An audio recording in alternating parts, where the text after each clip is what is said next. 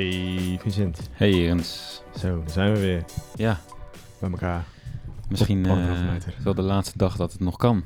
Ja, want we nemen mag. dit op op eh, zondag 13 december. Ja. En eh, nou, morgen is dus misschien wel weer een, een persconferentie. Maar we gaan het vandaag niet hebben over, over corona, want deze, deze Nee. week ook ander nieuws. Ja. Ehm, begin van deze week kwam er een artikel op de NOS, maar ook bij andere media over een, eh, over een rapport, een evaluatierapport eh over de nazi-roofkunst. Ja. dat, eh, dat eigenlijk de, en de, en de conclusie van het artikel was dat eh, de belangen van musea eh, niet hoeven meegewogen te worden. Het is onjuist om dat, eh, dat te doen. En al eerder verscheen er eh, begin oktober ook al een, eh, een uitgebreid advies van de Raad voor, voor Cultuur over eh, koloniale roofkunst en dat musea bereid moesten zijn om, eh, om die artikelen of om die, die eh, objecten ook weer terug te geven aan het land eh, van herkomst. Mhm. En toen dachten wij, volgens mij is het tijd om het een keer gaan, gaan te hebben over, eh, over roo- roofkunst. Ja. Volgens mij zijn we allebei best wel af en toe bezig geweest in, eh, in onze studies. Ja. Ik kan me herinneren dat jij volgens mij je masterscriptie een soort van over geschreven hebt. ja, wel over de bescherming van kunst in, in oorlogstijd. Ja, Dus en, eigenlijk om roofkunst te voorkomen. ja. En, en kun je daar heel kort eh, iets over vertellen? Of is dat allemaal vergezakt? Nee, eh, ja, ik weet niet, wat, wat, wat wil je precies weten? Nou, nou, ik zat het een beetje dit, dit onderwerp te lezen en toen las ik ook over dat er op een gegeven moment allemaal verdragen kwamen. Eigenlijk vanaf 1815 al. Dus, eh, eh, dus verdragen over dat. Eigenlijk werd daarin gezegd van nou, onze, de, de cult- culturele objecten die, die blijven altijd beschermd. Ook al is hoe, hoe groot de oorlog ook is. Ja, nou ja, ze zijn er inderdaad wel in de 19e eeuw mee begonnen om daar eens een keer naar te gaan kijken van misschien overstijgt kunst wel eh, volken en, eh, en naties dan, en dan is dat bezit van ons allemaal, dus moeten we dat ook met z'n allen beschermen. Ja. Maar het heeft uiteindelijk wel ehm, geduurd tot, nou ja, eigenlijk na de Tweede Wereldoorlog voordat het echt goed is vastgelegd. Ehm, en wat je eigenlijk vooral ziet is dat het vaak wordt afgesproken eh, met alle hele goede bedoelingen, maar als het uiteindelijk oorlog is, eh, dat het wel lastig is om het na te leven. En dat zie je nu vandaag de dag nog steeds bijvoorbeeld in, in Syrië. Ja. Waar ook eh, echt eh, heel veel oude tempels vernietigd zijn door, door IS de afgelopen jaren. Mhm. Dus ja, de, de wil is er zeker, maar ja, en volgens mij... hè, ik heb ook altijd zoiets van, ja, als het echt oorlog is, dan weet ik niet in hoeverre dat belang nog mee gaat spelen, maar Ja, en het soort van het westerse perspectief is wel heel groot hierop. Klopt, ja. Als in het is alleen maar eh, in eerste instantie vooral verdragen tussen westerse landen. Ja, ja wij, hebben, wij hebben inderdaad uit de hele wereld allemaal mooie spulletjes verzameld. Die Ja. hebben we nu allemaal in mooie gebouwen staan en daar mogen niemand meer aankomen. Nee. Daar komt het eigenlijk op neer. Ja, ja, interessant. Ja, en wij zijn dus een beetje ingedoken op, deze, oh, ja, op, op dit verleden van, van het roven van kunst, wat natuurlijk al zo oud is als de mens. Ja. Ehm, maar er staat wel één iemand erg centraal, is een soort boegbeeld voor alle roofkunstenaars. Ja, Eh, Lord Elgin. Noord-Elgin. En daar gaan we straks, eh, straks verder op in. Hè? Maar voordat, eh, we hebben al nu best een lange intro, maar ik dacht toch even nog vragen van, heb je nog iets historisch meegemaakt de afgelopen twee weken? Ehm, nou, ik ben begonnen in een boek. Historisch boek. Oh. Altijd leuk, weet je. Ja. Leuk typie. De Grafdelvers heet het. Ja. Het gaat over de laatste twee weken van de Weimarrepubliek. Oh, En dan beschreven van dag tot dag. Eh, eigenlijk aan de hand van allemaal ego-documenten. Dat is best leuk. oh hoe, kom je, hoe kom je nou opeens bij? Ja, ik weet niet. Gewoon uh, bol.com zoek je naar historische boeken, kom je tegen. Denk je nou kopen? Grappig, grappig. Ik wist helemaal niet dat het een periode was waar jij echt heel geïnteresseerd in was, maar... Nee, ja, daar ben ik, ben ik me steeds meer in gaan interesseren. Gewoon eind 19e eeuw tot aan de Tweede Wereldoorlog. Heel interessant. Interessant, hè? Ja, Ja. ja, ben ik op afgestudeerd. Ja. Ja. sorry. Ik had, uh, ik had al eerder tegen je gezegd. nee. Ja, leuk, leuk. En hoe, de Grafduivels schrijver? Weet je zeker niet. Schrijver zou ik zo niet durven zeggen. nee, dacht ik al. Maar ik kan het eh, heel snel voor je opzoeken hoor. Maar eh, hoe was jouw historische week? Eh, ja, niet, niet heel zoveel ja, historisch meegemaakt, eigenlijk. Nee, Hm. ja, sorry, het is niet zoveel gebeurd. Grappig, als je Grafdelvers googelt, krijg je allemaal hoeden van Hoed Grafdelver. Rudiger Bart heet hij, het is ook vertaald. Leuk, Ja. leuk, leuk. Nee, eh, nee, had ik misschien beter over na moeten denken voordat ik de vraag ook aan jou stelde, maar... Ja, nou, is niet zoveel je, je hebt ook weken en dan gebeurt er ook niks eh, historisch. eh, Of juist wel, ja. Nee, nee, nee. Nee, ja, The Crown kijk ik, leuk. Ja, dat is echt heel leuk. Gewoon ben Heel eigenlijk veel weer- commotie over. Ja, ik ben opnieuw begonnen, dus ik ben nog maar bij seizoen 1. Maar Oh, oké. Nee, dan... ik zou niet, ik zou niet spoilen, maar Nee. de, de Queen leeft nog. Oké, Eet seizoen 4. Ja. gelukkig. nee, laten we snel gaan naar, eh naar ons onderwerp. Zoals al gezegd, eh, gaan we het vandaag hebben over, over Lord Elgin. Oftewel Thomas Bruce. Eh, het, en ik denk dat niet dat we, we gaan niet, eh, normaal zijn jullie gewend dat we helemaal ingaan op zijn biografie. Nou, ik kan jullie vertellen dat hij geboren is op 20 juli 1766 en overleden is op 14 november 1841. Geboren in Londen, overleden in Parijs. Interessant. Ja. Ehm, maar zijn, eh, zijn jeugd is eigenlijk helemaal niet zo bijzonder en ook helemaal niet belangrijk echt voor, voor dit verhaal. Nou ja, wel dat hij dus een lord was, dus het was, een man van adel. Ja. Waar hij ook eh, belangrijke eh, posities kreeg binnen, ehm, binnen de Engelse overheid. En eigenlijk zijn belangrijkste opdracht kreeg hij in eh, 1799, want toen werd hij de Engelse ambassadeur in het Ottomaanse Turkije, waar toen Griekenland ook bij behoorde. En eigenlijk als die vertegenwoordiger van het Britse Rijk moest hij eh, de toegang tot de Zwarte Zee zeker stellen. En voorkomen dat eh, de Ottomanen eh, zich zouden inlieten met, eh, met de Fransen. Zoals je misschien weet, de tijd van Napoleon. Yep. De Fransen waren bezig met een hele grote emancipatieopdracht, emancipatiedrift. Ze waren inmiddels al in, ehm, in Egypte.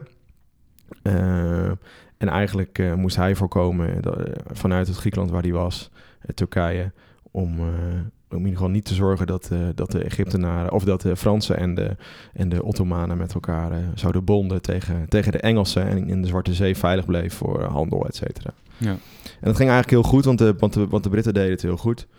Ehm, eh, en ze kregen eigenlijk best wel veel, ehm, ja, hoe zeg je dat? Best wel veel aanzien van de, van, van de Ottomanen.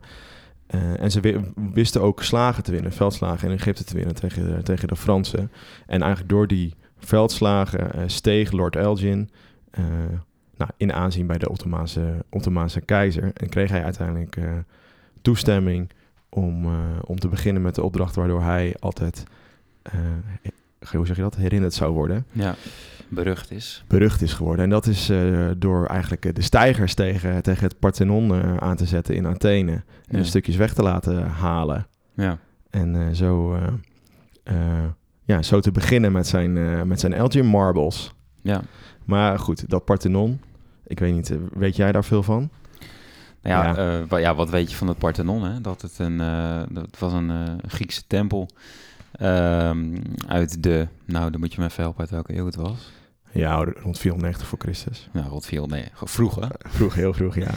Ehm, en op het moment van, dat, dat Lord Elgin daar, daar was, eh, was het een eh, verdedigingswerk van de, van de Osmanen. Dus eigenlijk een fort. Dus ja, zij namen het ook al niet zo nauw met, eh, met de culturele erfgoedwaarde van, van die plek. Nee, nee. Nee, nee, daarom. Het is, het is inderdaad, het, was, het is gebouwd inderdaad als een soort, als een tempel. in de tijden van de, nou zeg iemand dan de Gouden Eeuw van, van Athene. En het is gebouwd naar de slag bij Marathon. Dus dat ken je misschien wel als krijgshistoricus. Ehm, en eigenlijk was het een soort van de belichaming of de plek waar eh, de, de Atheners eh, eh, trots konden la- ja, hun trots konden laten zien, maar ook het vertrouwen in, in Pericles, die tijdens de slag van Marathon erg belangrijk was. Ehm, en eigenlijk heeft die tempel er echt eeuwenlang gestaan zonder dat er ooit iets veranderd was. Het is op een gegeven moment wel een christelijke tempel geworden. Er is wat aangebouwd en natuurlijk wat aanpassingen gedaan. Af en toe is het vernieuwd, et cetera, et cetera. Maar tot aan het werk van, van, van Lord Elgin was er nooit echt bijzonder zwariges eh, gebeurd aan die, eh, aan die tempel. Maar hij kreeg het dus voor elkaar om, eh, om toestemming te krijgen van de Ottomaanse keizer om toch ermee aan de slag te gaan. Ja. Maar En hij dat- Hm? Ja, hij vroeg eigenlijk eerst van... mag ik daar wat, eh, wat, wat afgietsels van maken? Hè? Van, dat, van die vriezen van het Parthenon. En de vriezen zijn eigenlijk de, ja, die sierlijke omlijsting aan de bovenkant van, van, het, van de tempel. Dus net onder die driehoek heb je zo'n rechthoekige sierlijst. Ja. Eh, en daar wilde hij wat afgietsels van maken, want hij was zelf ook een eh bekendste kunst, eh, bekend kunstverzamelaar. Ja, sterker nog, eigenlijk kwam het idee van die afgietsels kwam van de architect Thomas Harrison, die alleen maar bouwde in neoclassicische stijl. En Elgin had hem ingehuurd om zijn landgoed ehm Broomhall in, Sch- in Schotland te renoveren in klassieke stijl. Ja, En toen zei die, hè, toen zei die, die architect, die Thomas Harrison, zei van ja, als ik dat wil doen, moet ik wel goede afgietsels hebben, want eh, van die tekeningen, daar kan ik niet mee, eh, mee werken. Want hoe, je weet misschien wel, eh, die tijd, het neoclassicisme kwam op, de Engelse en gewoon in de westerse wereld werd, laat maar zeggen, de cultuur verrijkt door weer terug te grijpen naar de Grieken en de, en de Romeinen. Dus dat was allemaal heel interessant, hè? Die, die Griekse tempels die daar dan stonden. Ehm, en die werden dan heel erg nagebouwd, maar dat gebeurde vaak gewoon via tekeningen. Hè, dus werd, er werd naar Griekenland gevaren of naar Rome gevaren. En de dingen werden nagetekend en dan gingen ze terug naar Frankrijk of Engeland. En dan werden daar zo uh, die paleizen of die huizen uh, vormgegeven. Maar eigenlijk deze architect, die Thomas Herzing, overtuigde Elgin ervan dat hij de beste modellen uh, voor, die klassieke, voor die klassieke Griekse architectuur kon vinden in Athene. Ja. en dus ook niet in Rome, waar, waar, waar de Fransen heel veel vandaan haalden. Dat was natuurlijk al eigenlijk een, een aftreksel, dus dan heb je een aftreksel van een ja, aftreksel. Ja, daarom. Ja. En hij benadrukt vooral dat hij dus, dat hij dus uh, gipsen afgietels moest hebben. Uh, omdat het veel belangrijker studiemateriaal voor hem was dan, dan, dan die tekeningen. Ja. En vooral de levensgrote uh, afgietels van die Griekse beeldhouwwerk zouden, niet, die zouden dan niet alleen maar zijn, zijn bijvoorbeeld zijn Schotland, zijn paleis kunnen verheerlijken. Maar ook de hele, het hele aanzien van de Britse kunst. Want dat zou iedere, alle, alle, andere, alle andere architecten ook helpen om, om verder te komen. Ja. En dit verhaal is natuurlijk wel, of dit, dit aspect vind ik wel interessant om, om je te realiseren. Van stiekem volgens mij wel vooral vanuit eigen gewin. Ja. Terwijl die straks, hè, daar komen we straks bij, hoe dit allemaal afloopt, uh, daar wel een heel ander verhaal over vertelt. Mm -hmm. Dus dat vind ik wel goed om uh, dat, uh, dat even mee te nemen. Maar goed, hij kreeg het dus voor elkaar. En hij kreeg dan een, dat heet dan een veerman, kreeg hij van, van de Ottomaanse keizer. Um, en dat is gewoon een soort briefje van... hey, ik heb toestemming om daar, daar aan het werk te gaan. Ja. En als ik het dan, als je eigenlijk goed leest... is... Um, uh, uh, staat eigenlijk in die vier man, dus in die toestemming... Um, dat het eigenlijk alleen maar ging om uh, opgravingen buiten het Parthenon om... Uh, en het is dus om die gipsen afgietsels te maken, maar niet om dus echt dingen weg te hakken. Nee. Bijvoorbeeld, of gewoon complete beelden weg te halen, of complete vriezen, zoals jij zei, door midden te zagen en mee te nemen. Dus het ging alleen maar om die, uh, om die afgietsels en opgravingen rondom, uh, rondom, dat, rondom het Parthenon. En toen heeft hij uiteindelijk op één, ja, en dat, ja, dat, geen idee hoe dat gelopen is. Er is ook geen duidelijke vertaling meer van die, van, van, die toestemmingsbrief. Die toestemmingsbrief is ook verdwenen. Mm -hmm. Maar men gaat er wel vanuit dat, dat, dat er nooit in heeft ingestaan dat de Ottomaanse, Ottomaanse keizer had gezegd, of de lokale heerser eigenlijk, van wie die brief moest krijgen. Dus dat was niet de keizer zelf. Uh, zo van, nou, haal ha, alles maar weg. Nee, het was meer van... Uh, uh, dat, hij, dat hij dus een soort van... nou ja, hij mocht een afgietsel gaan maken daar. Maar eenmaal ter plaatse kwam hij erachter van... Nou, hier valt wel iets meer te regelen, heb ik zo het idee. Ja. Dus gewoon met de mensen die al daar waren...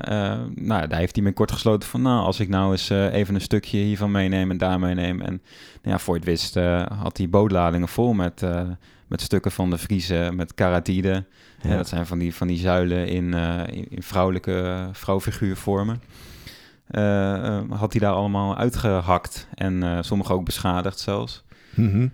um, en uiteindelijk nou ja, verscheept naar, zijn, naar zijn huis. Althans, dat was het idee. Ja, maar dat is ook nog wel een interessant verhaal. Dat ging eigenlijk mis, toch? Dat, die eerste schiplading. Ja, nou ja, hij, uh, uh, er was toen ook nog uh, een verdrag met Engeland, tussen Frankrijk en Engeland. Het verdrag van Amiens. En dat was meer een soort wapenstilstand. Hè, na natuurlijk lange jaren van oorlog die ze hadden gehad. en op het moment dat dat werd verbroken, kon hij niet meer terug naar Engeland.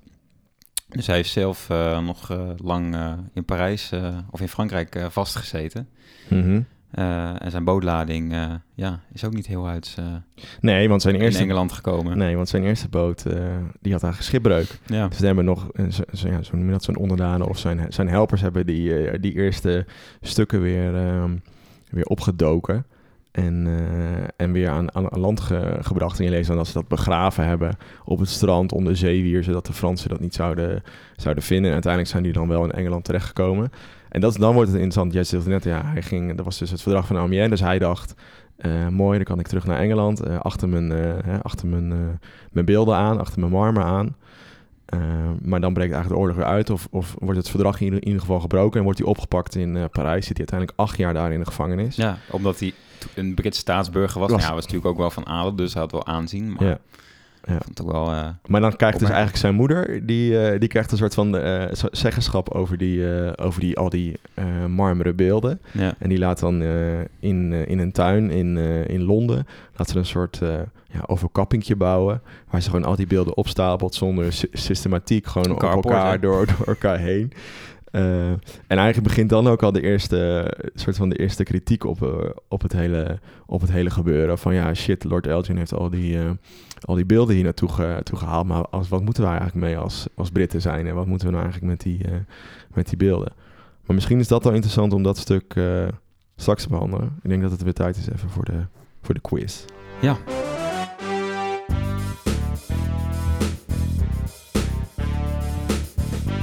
Jij, eh, ja, jij hebt vorige week, eh, of twee weken geleden, echt eh 2-0 voorsprong gepakt. Ja, ik... Of 2-0, volgens mij staat het nu eh, 8-6 voor jou. Dus een twee, twee punten voorsprong. ja, ik, en ik heb ook wel de intentie om dat, dat vast te gaan houden. Ja, we hebben nog niet besloten wanneer we ophouden hè, met de nee, score. klopt. met Als ik voorsta in ieder geval. Ja, Ja. ja. dat, is als, ja, dat was wel goed, ja. Anders mocht ik hier ook niet meer komen in de studio. En we hebben natuurlijk nog een vraag uitstaan van, van de vorige week. Ja, Die, nou ja, jij wist het eigenlijk wel, maar je deed gewoon eh, voor de score... eh, nee, ik wist het echt niet. Dat je niet wist. Ehm, even kijken. En dat was de volgende vraag. Welke belangrijke gewas werd eind 16e eeuw in Brazilië en op de Caribische eilanden geïntroduceerd? Nou, ik zei toen koffie eerst. Toen zei ik daarna eh mais. Ik dacht, nou, Ja. ja, graan zou het wel niet zijn, want er was ook veel in Oost-Europa. Ja, Maar het bleek riet, rietsuiker te zijn. rietsuiker. Ja, Ja. Logisch, ja, helaas. helaas, Maar goed. ja, goed Leuk voor jou. Zit je Eh, nou te luisteren en je denkt, nou, eh, dat wist ik. Eh, super. Ja, super. eh, Gefeliciteerd. Gefeliciteerd eh, met je ja, kennis. Met je kennis, ja. Ja. Goed. Eh, tijd voor de volgende, voor de volgende ronde. Ja. Zal ik... eh, Zal- je weer beginnen? Ja, zal- ik begin wel, ja. Met een vraag stellen aan jou, Vincent. Ehm, ja, zeg maar weer stop. Stop. Oké. eh 1000 tot eh 1399. Oeh. En dan mag je een vraag stellen tussen de 71 en de 79. Eh, 71. Wie begon er in 1271 met een groep Italiaanse kooplieden via de zijderoute aan een reis van Europa naar China? Oeh. Geen meer keuze, Is dat Marco Polo? zou ik ook zeggen. Eh, ja, helemaal goed. Gefeliciteerd. Woe! Nou, het drukt erop bij mij.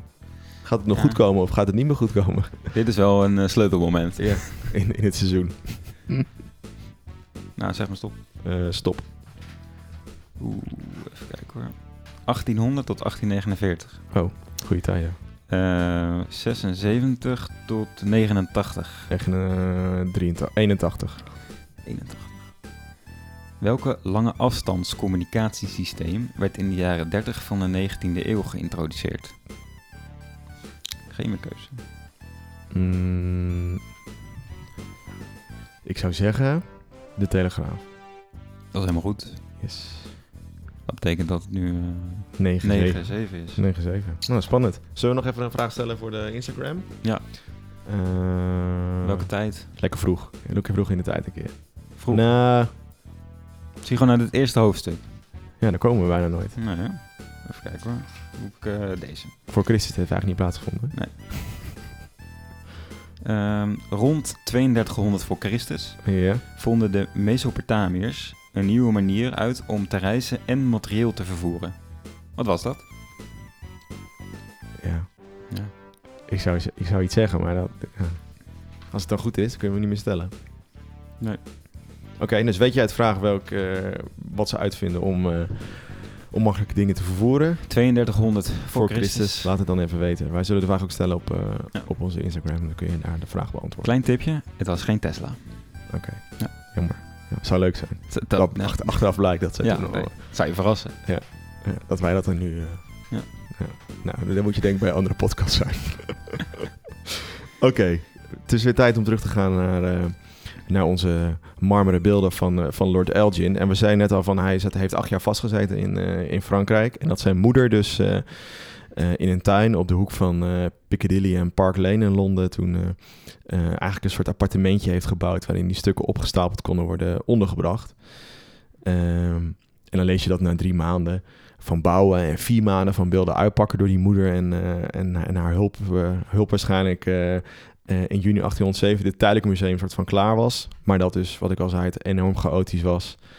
Eh, en dat het door ruimtegebrek onmogelijk was om de collectie op een systematische manier eh, te presenteren. Want je, uiteindelijk heeft hij dus in die periode dat hij een soort van toestemming had om die beelden weg te hakken van het Parthenon, iets van circa 60 beelden meegenomen en, Ja. eh, en afgehakt. En stukken, dus niet alleen beelden, maar ook gewoon, eh, wat jij zei, een vries of een, eh, andere dingen. En ook weer inderdaad fragmenten uitvriezen. Dus Ja. er zijn nu nog wel, de Vriezen zijn nog wel in Athene nu, stukken daarvan. Maar weer, zeg maar, relief wat daar dan op zat, dat is dan weer in Londen. Mhm. Dus het zijn echt allemaal puzzelstukjes eigenlijk. En eh, nou, we hebben het dus nu over, over 1807. Nou, in 1812 eh, was er dan weer nog een grote onderkomen nodig. Het was eigenlijk al te klein omdat er maar sculpturen bleven binnenkomen eh, uit Griekenland. Eh, en de uiteindelijke collectie werd toen ondergebracht in het, in het Burlington House. Maar dit bleek ook weer geen, geen, geen succes te zijn, want het was te klein en te donker. En sommige beelden moesten daarom buiten blijven liggen. En dan komen echt ook wel die veel kritieke, kritiek op dit hele systeem. Van ja, allemaal leuk en aardig dat mensen dat, dat Lord Elgin die beelden heeft binnengehaald. Maar wij kunnen ook niet eh, de juiste kli- klimatorische of klimatologische eisen eh, bewerkstelligen. Want ze liggen gewoon buiten weg te rotten. Ja, dat, dat weet niet, het is, blijft natuurlijk marmer, maar ze liggen buiten, ze zijn vochtig. Ja. Eh, we kunnen ze gewoon niet een goed onderkomen brengen. Nou, in 1814 hebben we het nu over, kreeg de Lord Elgin eindelijk goed nieuws. Want eh, de oorlog met Frankrijk was voorbij. Hè? De eerste, je had net al over de eerste verdragen van wanneer, waar over roofkunst werd gesproken. Dat was vanaf 1815. Nou, dat was dus na die oorlog. Ja. Ehm, en was hij dus verlost van het Franse vonnis en ging hij weer terug naar, naar Engeland. En hij hoopte eigenlijk zijn, zijn collectie eh, marbles voor een goede prijs te kunnen verkopen. Want hij, A, hij kon er gewoon geen goede zorg voor dragen. En B, hij was helemaal plat zak. Plus, eh, zijn vrouw was weggegaan. Had het vernomen een ander. Hij had syfilis. Zijn neus was helemaal weggevroten. Ja, dat ik ook zoiets. Ja, dat komt Hij door had het- een of andere gekke ziekte. ja, enige was, hij had gewoon geen neus meer. En hij wilde dus gewoon zijn, zijn beelden verkopen. En het liefst dus aan de, aan de Britse staat. Eh, want hè, zoals ik al zei, in het begin, in de 18e eeuw, was er een soort eh, tendens ontstaan in de westerse wereld. van we gaan onze eigen cultuur verheerlijken. door juist weer terug te grijpen op, op, de, oude, op de oude tijden. En eigenlijk kwam er toen een heel soort van proces in gang. Ehm, tussen hem en de Britse staat. En toen kwam een soort commissie die onderzoek ging doen naar de herkomst van die beelden, hoe Lord Elgin eraan was gekomen en vooral zijn reden achter waarom die beelden allemaal naar Londen had verscheept. En wat hij toen zei, eh, was dus niet die verklaring die ik bijvoorbeeld net gaf, die je ook heel veel leest, over dat hij gewoon voor zijn eigen Mhm. eh, wil, en gewoon mooiere en nog dichter bij de, hoe zeg je dat, bij de herkomst eh, Griekse beelden wilde in zijn, eh, in zijn, in zijn tuin in, eh, in Schotland. Maar hij zei dat, eh, dat iedere reiziger in die Athene had bezocht, want hè, op, die, die- op dat moment was er ook nog een soort toerisme eh, al zeker sprake van. Wil je daar meer over weten? Luister nog eens een keer naar onze aflevering over uh, zo moet ik het even goed, Algeria uit mijn hoofd. Algeria, ja. Ja. Egeria. Egeria, Ja. sorry, Egeria, ja. Eh, en dan wordt eigenlijk heel duidelijk dat hij dus zegt van... ja, maar de Ottomanen hebben ook niet goed gezorgd voor, voor, voor het Parthenon. Ze hadden er inderdaad zelfs een soort van verdedigingsbolwerk van gemaakt. Ja. Dus het gaat gewoon, wordt gewoon helemaal niet goed mee omgegaan. En wij in, in, in Engeland kunnen dat juist wel. En daarom heb ik ze hier naartoe gebracht. En dat vind ik wel interessant. Wat, eh, wat zou jij daarvan vinden, Vincent, als je dat zo zou zeggen als, eh, als Brits eh, inwoner? Ehm, nou ja, dat is natuurlijk vandaag de dag nog steeds wel een uh, veel gehoord argument dat zij uh, veel beter in staat zijn om, uh, om die kunst te kunnen conserveren. Hè, dat, dat is het grootste argument wat zij nu ook nog aanvoeren. Ja. Um, ja, uit het oogpunt uh, dat hij het van de, van de Osmanen, van de Ottomanen heeft, uh, uh, heeft meegenomen, daar, daar vind ik wel wat voor te zeggen, eigenlijk. Op dat, op dat moment is uh, nou ja, misschien Engeland in die zin staat dichter nog bij die Griekse cultuur qua mm -hmm. ja, erfgenaam van, van dat cultureel erfgoed dan de Ottomanen. Die hebben daar eigenlijk nog veel minder mee. Uh, nou ja, getuigen dat, uh, dat zij daar een verdedigingsbolwerk van hebben gemaakt. Um, nou ja, aan de andere kant, hij heeft, hij heeft die dingen wel echt beschadigd, zeg maar. Dus, uh, hij heeft gewoon uit elkaar getrokken. Het is niet meer één ding of zo. Nee, precies. Toch? En, en, en, dat, ja, en dat hoor je natuurlijk nu ook. Van het gaat niet per se omdat het naar Griekenland moet of dat het in Engeland moet zijn, maar het moet in ieder geval bij elkaar zijn. Ja. Um, ja, aan de andere kant, uh, je ziet het in alle, alle musea, denk ik, van, uh, van alle westerse landen. Daar staan hele... Volgens mij in Berlijn heb je een hele uh, uh, tempel nagebouwd. Of nee, dat is, dat is die, de, de specifieke tempel uit, Mhm. uit het, uit het Midden-Oosten. Babylonische tempel staat daar. Ja. Eh, In Leiden staat het Volkundemuseum. staat Ja, gewoon staat eh, grote een- ingangen, ja, grote zuilen ingangen van, eh, van een Indonesische eh, ja, tempel is denk ik niet het goede woord, maar een gebouw uit Indonesië. ja. Eh, maar toch hè, hebben ze ervoor gekozen in 1816, het Britse lagerhuis, om, eh, om het allemaal op te kopen voor 35.000 pond. Dat was dus niet genoeg voor Lord Elgin om zijn schulden te betalen. Hij zei zelf, ja, ik heb er zeker 70.000 pond ingestoken Ja. om het allemaal hier te krijgen. Maar ja, hij kreeg dus 25.000 eh, pond voor.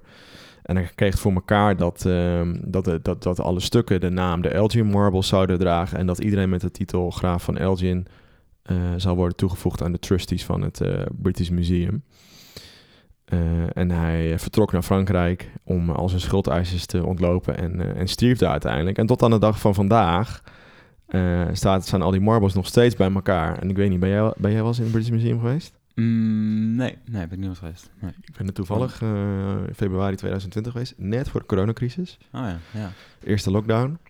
Eh, ja, het is eigenlijk bizar wat je ziet. Het ziet er heel mooi uit, toch? Het ziet er heel mooi uit. Je, bent echt in, je loopt er gewoon een hele grote ruimte in. En overal waar je kijkt aan de wanden staan gewoon die dingen naast elkaar. En af en toe zie je nou dat er een arm ontbreekt of een neus of, of iets. Maar het lijkt redelijk compleet op de een of andere manier. Ja. En ook hoe het is ge, hoe zeg je dat? gepositioneerd in de, in, de, in de ruimte. Het lijkt ook alsof je een soort van in een tempel loopt, vond ik. Ja. Eh, maar het grappige is, als je dan bijvoorbeeld kijkt naar de herkomst... Hè, ze leggen best wel uit wie die Lord Elgin was en wat hij gedaan heeft. En, maar het staat wel elke keer, ook weer op een website, ik ging het toch nog even opzoeken... ehm, dat hij eh, in 1801 permissie kreeg om eh, die stukken te, weg te halen. Ja, zij, zij hebben op dit moment ook totaal nog niet de intentie om eh, daar iets, ja, wel om er iets mee te doen, maar niet om, om ze terug te geven. En zij beroepen zich heel erg op nou ja, dat document wat gemaakt is met een overheerser Ja, dus van Griekenland in die ja. tijd. Ja. Ehm, ja, vind ik, vind ik ook lastig, want ehm, ja, wat is Griekenland ook? Dus u- uiteindelijk bestond Griekenland pas daarna, dus het is ook lastig om daarop terug te vatten van ja, dat is van ons. Mhm. Uh, maar goed, uh, feit is wel dat het van het Parthenon komt en het Parthenon daar staat. Ja. Um, en zij beroepen zich heel erg op dat conserveren. Hè? Dat zij daar uh, de beste tools voor hebben. Uh, en dat is wel een saillant detail. Dat juist de Griekse overheid...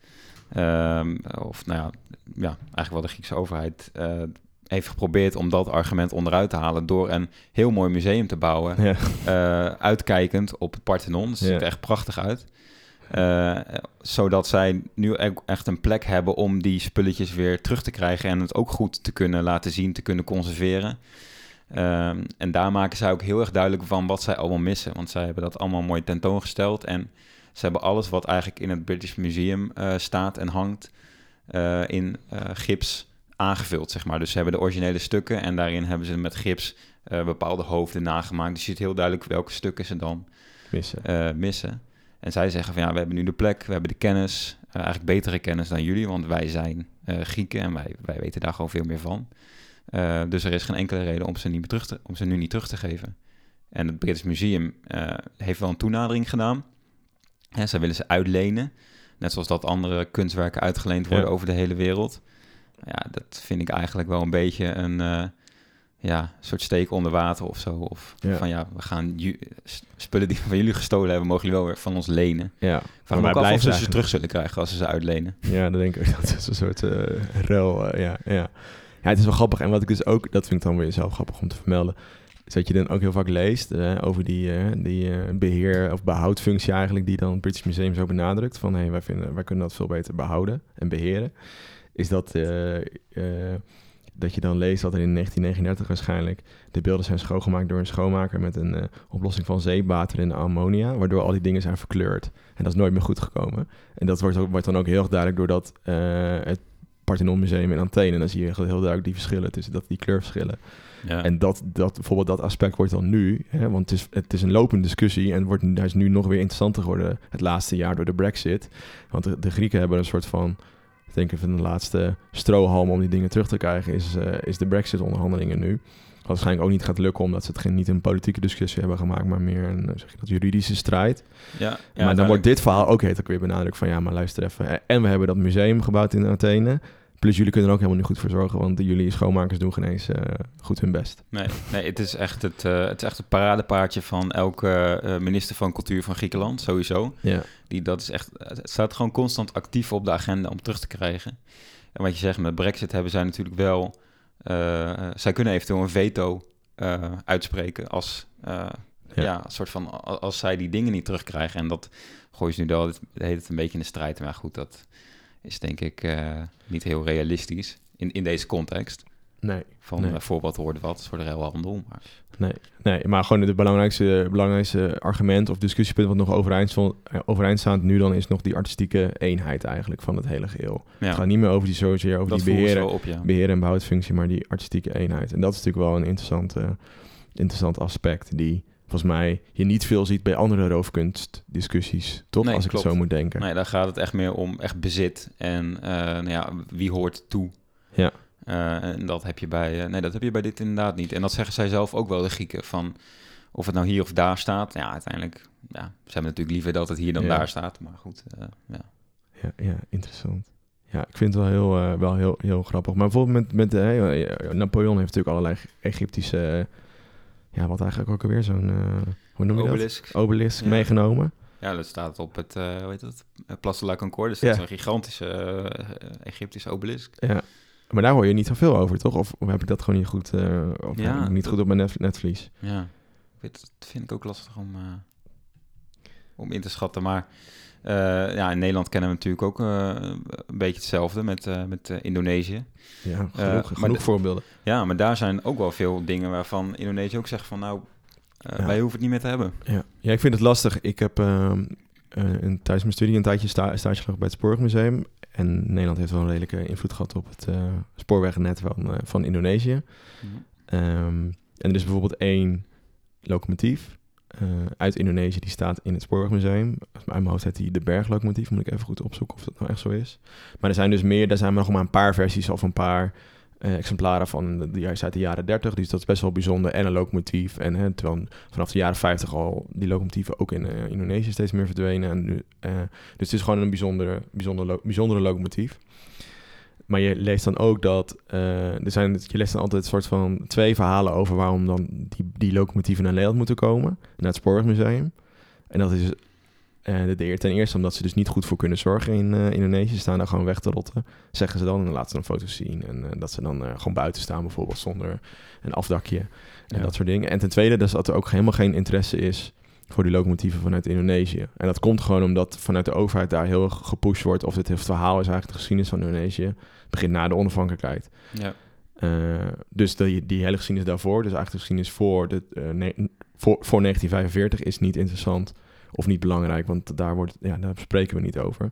Terwijl nou juist lokaal heel erg die hele oude geschiedenis juist wel leven. Dus dat is super interessant hoe dan mensen daarnaar, daarnaar kijken en wat is dan wel belangrijk en wat niet. En er zijn ook best wel, bijvoorbeeld ook best wel een leuk, leuke podcast over. eh, over eh, het verloren hoofd. Dat gaat ook over een hoofd van een Indonesische eh, adel eigenlijk. Een man van Indonesische adel die Ehm, die opeens in, in, in, in het Leidse ziekenhuis is terechtgekomen als een soort op sterk water en hè, als een soort artefact. En terwijl zij willen dat heel graag terug hebben, maar ja, wij, wij doen een beetje lastig over van, nou, we hebben dat niet. Dus dat is, dat is een leuke podcast om ook nog een keer, een keer te luisteren. Ja, het blijft een hele lastige discussie. Je moet het dus echt per, per object bijna bekijken. Ja, Hè, ik, een ander voorbeeld, Tuku Umar. Eh, dat is een Indonesische wedstrijder of Indonesische strijder, eh, held, eh 19e eeuw. Eh, nou, hij werd vermoord door de, door de Nederlanders, onder andere door troepen van, van Heuts, die we allemaal kennen. Mhm. Onze, onze grote hero volgens Ja. velen. En zijn hele hebben en houden is toen naar Nederland gehaald. Ligt onder andere in het Bromrijk Museum. Dus zijn, zijn Koran, nou weet ik veel, maar ook zijn Chris. En Chris is zo'n klein mes Mes. die heel vaak eh, in Indonesische kring een soort van betoverd is of magische krachten wordt eh, bedeeld. Dus dan hoor je ook weer van, ja, we willen die Chris echt niet terug hebben hoor, want dan eh, komt die magie weer ons land in. Dus hou je lekker die Chris maar. Dat zijn ook, bijvoorbeeld ook weer aspecten. ja. Ja, het blijft heel lastig en je moet het dus echt per... ehm, en ik denk dat het... Ja, uiteindelijk komt het dus neer op een soort staats... eh, afspraken. Dus het tussen staten en niet bijvoorbeeld niet tussen musea, niet tussen particulieren, maar het gaat echt om wat overheden op hoger niveau, op hoge hand eh, willen. En dat is nu ook wat het advies van Raad voor Cultuur is van luister in ieder geval naar en eigenlijk zodra een Indonesische overheid of Surinaamse of eh, in dit geval de Griekse overheid tegen de Engelse overheid zegt van nou we willen terug, dan moet je altijd terug willen geven. Ja. Ja. Wat, eh, wat vind jij? Moet het, moeten de Marvels terug of is het nu al een eigen geschiedenis geworden in dat ze in het British Museum staan en eh, is, is, is die kans eigenlijk verkeken en is het nu onderdeel meer van dat Britse... Ja, het vertelt Ah, ook, eh, het vertelt ook heel veel over de, over de Britse kant. Als Ja. in dat zij opeens een soort van, of over de westerse wereld eigenlijk. Ja, dat zij zo de urge hadden om dat binnen te halen en te laten zien. En te laten zien hoe goed eh, zij waren. Nee, ik ben wel heel erg voor het, hoe noem je dat? Het architectonische eenheid. Of wat, ja. Gewoon dat het bij elkaar staat eigenlijk. Dat vind ik wel heel, een heel, heel mooi argument. En waar dat dan is, dat maakt me niet zoveel uit. ja. Wij moeten er toch voor reizen. ja. Londen is dan wel dichterbij, maar, Maar ja, is nu ook wel meer gedoe. ja. Dus Griekenland is gewoon EU, weet je wel. Gewoon support your... eh, Oh ja, support your Europeans. ja, ja, nou, ja, Ja, bij deze de keuze gemaakt. ja, jammer eh, eh, Groot-Brittannië. We hadden graag aan jullie kant gestaan, maar eh kans verkeken. Nee. Ook eh 40% van de Britten die, eh, is ook eh, voor het eh, teruggeven aan eh, Griekenland. Ja? Uit een onderzoek uit een peiling in 2014. oh, interessant. Dus, eh, Benieuwd ja, wat, ze nu zeggen met die, met die Ja. Brexit-onderhandelingen en die tendens. ja, ik kan me allebei wel voorstellen van eh, weg met die Europese zooi. Of nu alles houden wat we kunnen houden. En, Ja. Maar bijvoorbeeld in, het, in het Rijksmuseum heb je die, dat heet niet de boeg, maar de achterkant van het schip. van Spiegel, De, ja, bij de Lord, of die, hoe heet het ook weer, die... Admiraal Ruiter, ja, die strijd in eh, Engeland. de slag bij Chatham. Ja, dankjewel. Zo. Ehm, die hangt ook in, het- in het Rijksmuseum heel groot. Ja, Als een dat soort is, oorlogsgat, Dat hè? is ook roofkunst. Ja, moet dat, dan, moet dat ook terug? Ja, weet ik niet. Eh, nou, dan Nee, ja, dat, dat, dat, eh, nou, vind ik wat anders. Dat is uh, oorlogsbuit. Dat is geen cultuur. Dat is gewoon... ja, maar. Dit, dit is ook eigenlijk een soort oorlogs... Ja, dat, ja. Nou, het is niet per se oorlogsbuit. Het is, wel, het is niet vanuit de oorlogsgedachte binnengehaald. Zoals bijvoorbeeld bij Nee. Napoleon wel met die Obelix. ja. Ja. Ja, maar dan, ja, dan stil je echt cultureel erfgoed voor je eh, als buit van de oorlog. En hier is het gewoon een schip wat je... Wat gebouwd is voor die, voor die oorlog. Voor de oorlog. Ja. Dus ja, vind ik wel een ander verhaal. Maar als ze het terug willen, joh... eh, ik vind dat best wel een imponerend ding namelijk. Wel vet om dat te zien. ja, het is ook een leuk verhaal. Kunnen we misschien ook een keer over hebben. Nou, top. Oké. Eh dank voor het luisteren. Als Ja. het goed is hebben we de volgende keer een aflevering met een leek van de week. Dus ja. eh, wil je dat ook een keer worden, vergeet je zeker niet eh, aan te melden via onze, al Ja. onze aanmeldmogelijkheden, Instagram, mail. We zijn er denk ik niet meer eh, voor de kerst. Nee, fijne kerstdagen. Dus iedereen safe. fijne kerstdagen. En eh, hopelijk eh mogen we het volgend jaar weer met z'n allen vieren. Ja. Doen we een live uitzending tijdens kerst. Ja. Met een hele volle zaal. Dat big is, dream. dat dream is big. het eh, doel. Ja. Ja. Hey, bedankt voor het luisteren en tot, tot snel. Dag.